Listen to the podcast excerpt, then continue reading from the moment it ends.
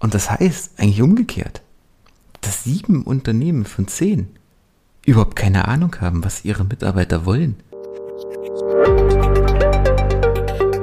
Und damit hallo und herzlich willkommen zu einer weiteren Episode von Employer Branding to Go, der Podcast, der sich darum kümmert, dass du die richtigen Worte für deine Arbeitgebermarke findest. Ich bin Michael und ich freue mich, dass du heute wieder eingeschaltet hast. Und bevor wir heute in die Episode kommen, wenn du da draußen gerade nach neuen Mitarbeitern suchst, und zwar nicht irgendwelchen Mitarbeitern, sondern nach denen, die wirklich in dein Unternehmen passen, die wirklich zu deiner Kultur passen, dann nutze die Chance, klick auf den Link in den Show Notes oder geh direkt auf michaelkaufreuth.de und vereinbare dein kostenfreies Erstgespräch wir schauen uns gemeinsam dein Recruiting an und gucken, wie wir die richtigen Worte für deine Arbeitgebermarke, für dein Recruiting finden, sodass du noch mehr Mitarbeiter ansprechen kannst, die wirklich zu dir passen. In diesem Sinne starten wir jetzt in die Episode. Die heutige Folge, die Inspiration für die heutige Folge, habe ich tatsächlich in der Recherche für ein aktuelles Kundenprojekt gefunden und das hat für mich zunächst erstmal eine Frage aufgeworfen. Ich spreche viel über das Thema Copywriting, über das Thema Recruiting, HR, Employer Branding, aber äh, sag ich mal, wenig direkt mit direktem Bezug aus meiner täglichen Arbeit. Und da ist jetzt einfach mal für mich die Frage, interessiert dich das? Möchtest du mehr auch mehr Insights rund um meine Arbeit im Copywriting für Unternehmen, für ähm, die Gewinnung von Fachkräften rund um das Thema, auch die Workshops, die ich gebe, damit Unternehmen Stellenanzeigen schaffen, die noch stärker auf ihre Kultur fokussiert sind, ähm, schreiben können oder interessiert dich hier einfach nur der reine Fachcontent? Lass es doch gerne einfach mal als Feedback an mich da, gerne über Social Media, über E-Mail, über die Kommentarfunktion im Podcast. Ich freue mich von dir zu hören. In der heutigen Episode soll es um das Thema Benefits gehen. Denn ich bin derzeit in der Arbeit für ein schreibe Texte für, für Unternehmen, wo es darum geht, ähm, im Prinzip die Benefits für Unternehmen zu verbessern, mehr Interesse, mehr, ähm, sage ich mal, auch aus den bestehenden Benefits einfach rauszuholen, sodass sowohl das Unternehmen als auch die Mitarbeiter davon noch mehr Mehrwert haben. Und da ist der Punkt, hier bin ich darauf gestoßen auf eine Studie aus dem Jahr 2023, die 70 Unternehmen in Deutschland mit etwa einer halben Million Beschäftigten befragt hat, wo herauskam, dass Unternehmen zwar viele Benefits anbieten, aber oftmals ist es ein bunter Mix aus Einzelmaßnahmen. Es gibt keine ganzheitliche Benefit-Strategie dahinter.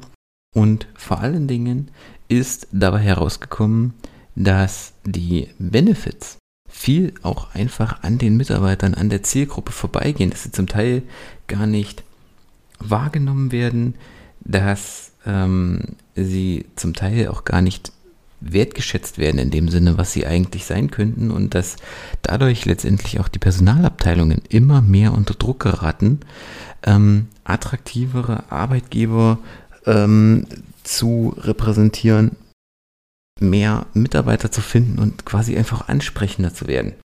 Und hier hat sich herausgestellt, dass gerade Mitarbeiter ähm, jetzt gerade in den letzten zwei, drei Jahren in den in den Corona-Jahren einfach auch viel mehr Wert auf das ganze Thema Wohlbefinden, Gesundheit, Mental Health ähm, legen, weil einfach auch das ganze Thema Stress, Belastung, Burnout, psychische Belastungen ähm, einfach zugenommen hat. Und dass viele Unternehmen vor allem in den kommenden zwei Jahren ähm, mehr Wert auf das ganze Thema Employee Experience legen wollen, also die Erfahrung der Mitarbeiter im Unternehmen quasi. Wie wird der eigene Alltag, wie wird der Unternehmensalltag, die Benefits im Unternehmen wahrgenommen? Und das fand ich unheimlich interessant, weil das ist ein Riesenthema, das bietet ein Riesenpotenzial auch für dich, wenn du dich als Arbeitgeber ähm, positionieren möchtest, wenn du die Zufriedenheit, die Produktivität und letztendlich auch die Bindung deiner Mitarbeiter erhöhen möchtest, dass du einfach mehr Wert auf dieses Thema legst. Und was ich in, in, in diesem Zusammenhang ein bisschen, oder nicht nur ein bisschen, eigentlich sehr erschreckend fand, ist, dass kaum ein, ein Unternehmen eigentlich weiß, was sie da machen. Also tatsächlich hat die Studie gezeigt, dass nur zwei von fünf Unternehmen mit einer Employer Branding Strategie arbeiten, mit einer Benefit Strategie arbeiten. Also Employer Branding und Benefit Strategie arbeiten. Alle anderen nutzen einfach einen wilden Mix aus irgendwelchen Benefits, die vielleicht gerade gut klingen, die gerade vielleicht im Trend sind oder was man auch schon immer mal so gemacht hat und schmeißen das so wie so eine Gießkanne raus in die große Masse. Aber eine wirkliche Strategie besteht nicht dahinter. Und als wäre das nicht schon schlimm genug, finden, wissen nur drei von zehn Unternehmen. Das heißt im Prinzip, wenn du daran willst, nur 30 Prozent, nur jedes dritte Unternehmen, und das ist eigentlich schon zu viel, kennt die Bedürfnisse seiner Mitarbeiter, kennt die Anforderungen seiner Mitarbeiter, hat das irgendwann mal erhoben in Form von Mitarbeitergesprächen, in Form von Befragungen.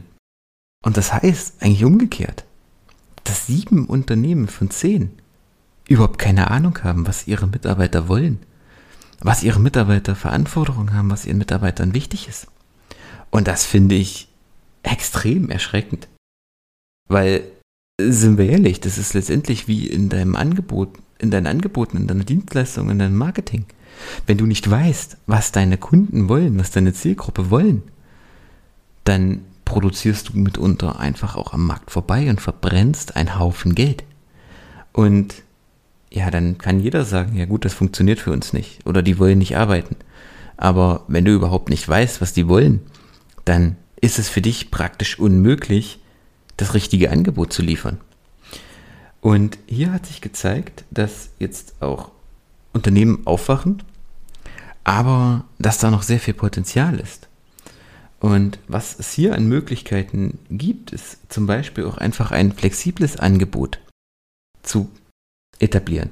Also nicht nur zu sagen, das ist der Benefit und den nimmst du jetzt. Scheißegal, ob dir das ähm, ob dir das was bringt, ob das für dich ein Mehrwert ist oder nicht, sondern du hast den jetzt zu nehmen, weil wir bieten ihn an. Hier ist die Möglichkeit, biete einen Blumenstrauß, biete eine Möglichkeit an Benefits.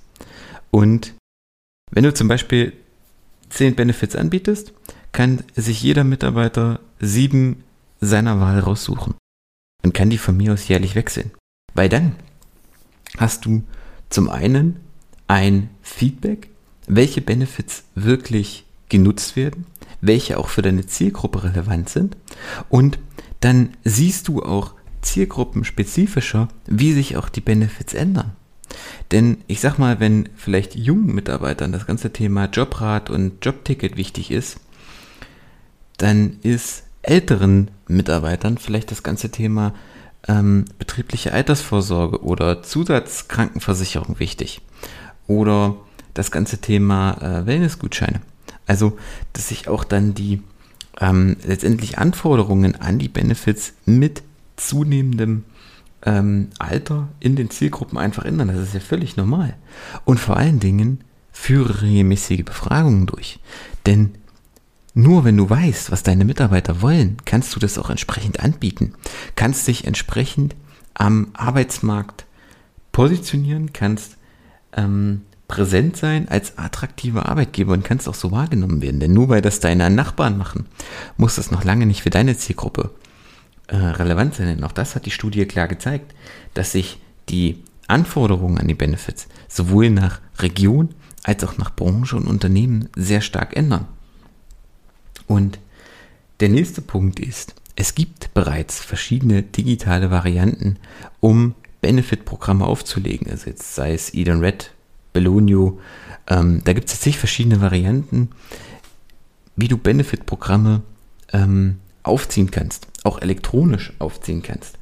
Und hier hast du die Möglichkeit, such dir einen Anbieter, wo du das im Prinzip in Form von Bausteinen machen kannst.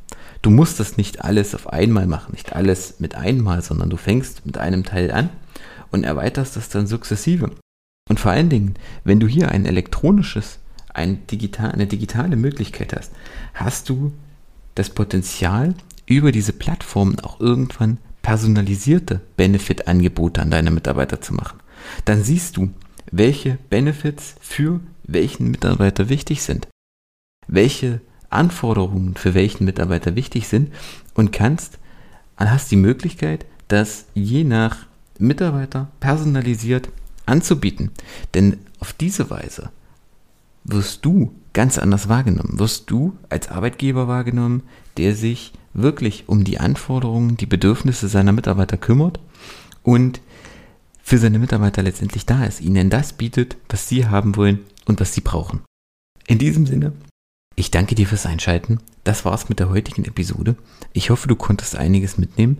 Wenn du vielleicht jemanden kennst, der sich gerade mit diesem Thema beschäftigt und der, der Meinung, du der Meinung bist, er sollte unbedingt mal diese Episode hören, dann leite sie ihm noch gerne weiter. In diesem Sinne hören wir uns in der nächsten Episode. Bis dahin. Ciao.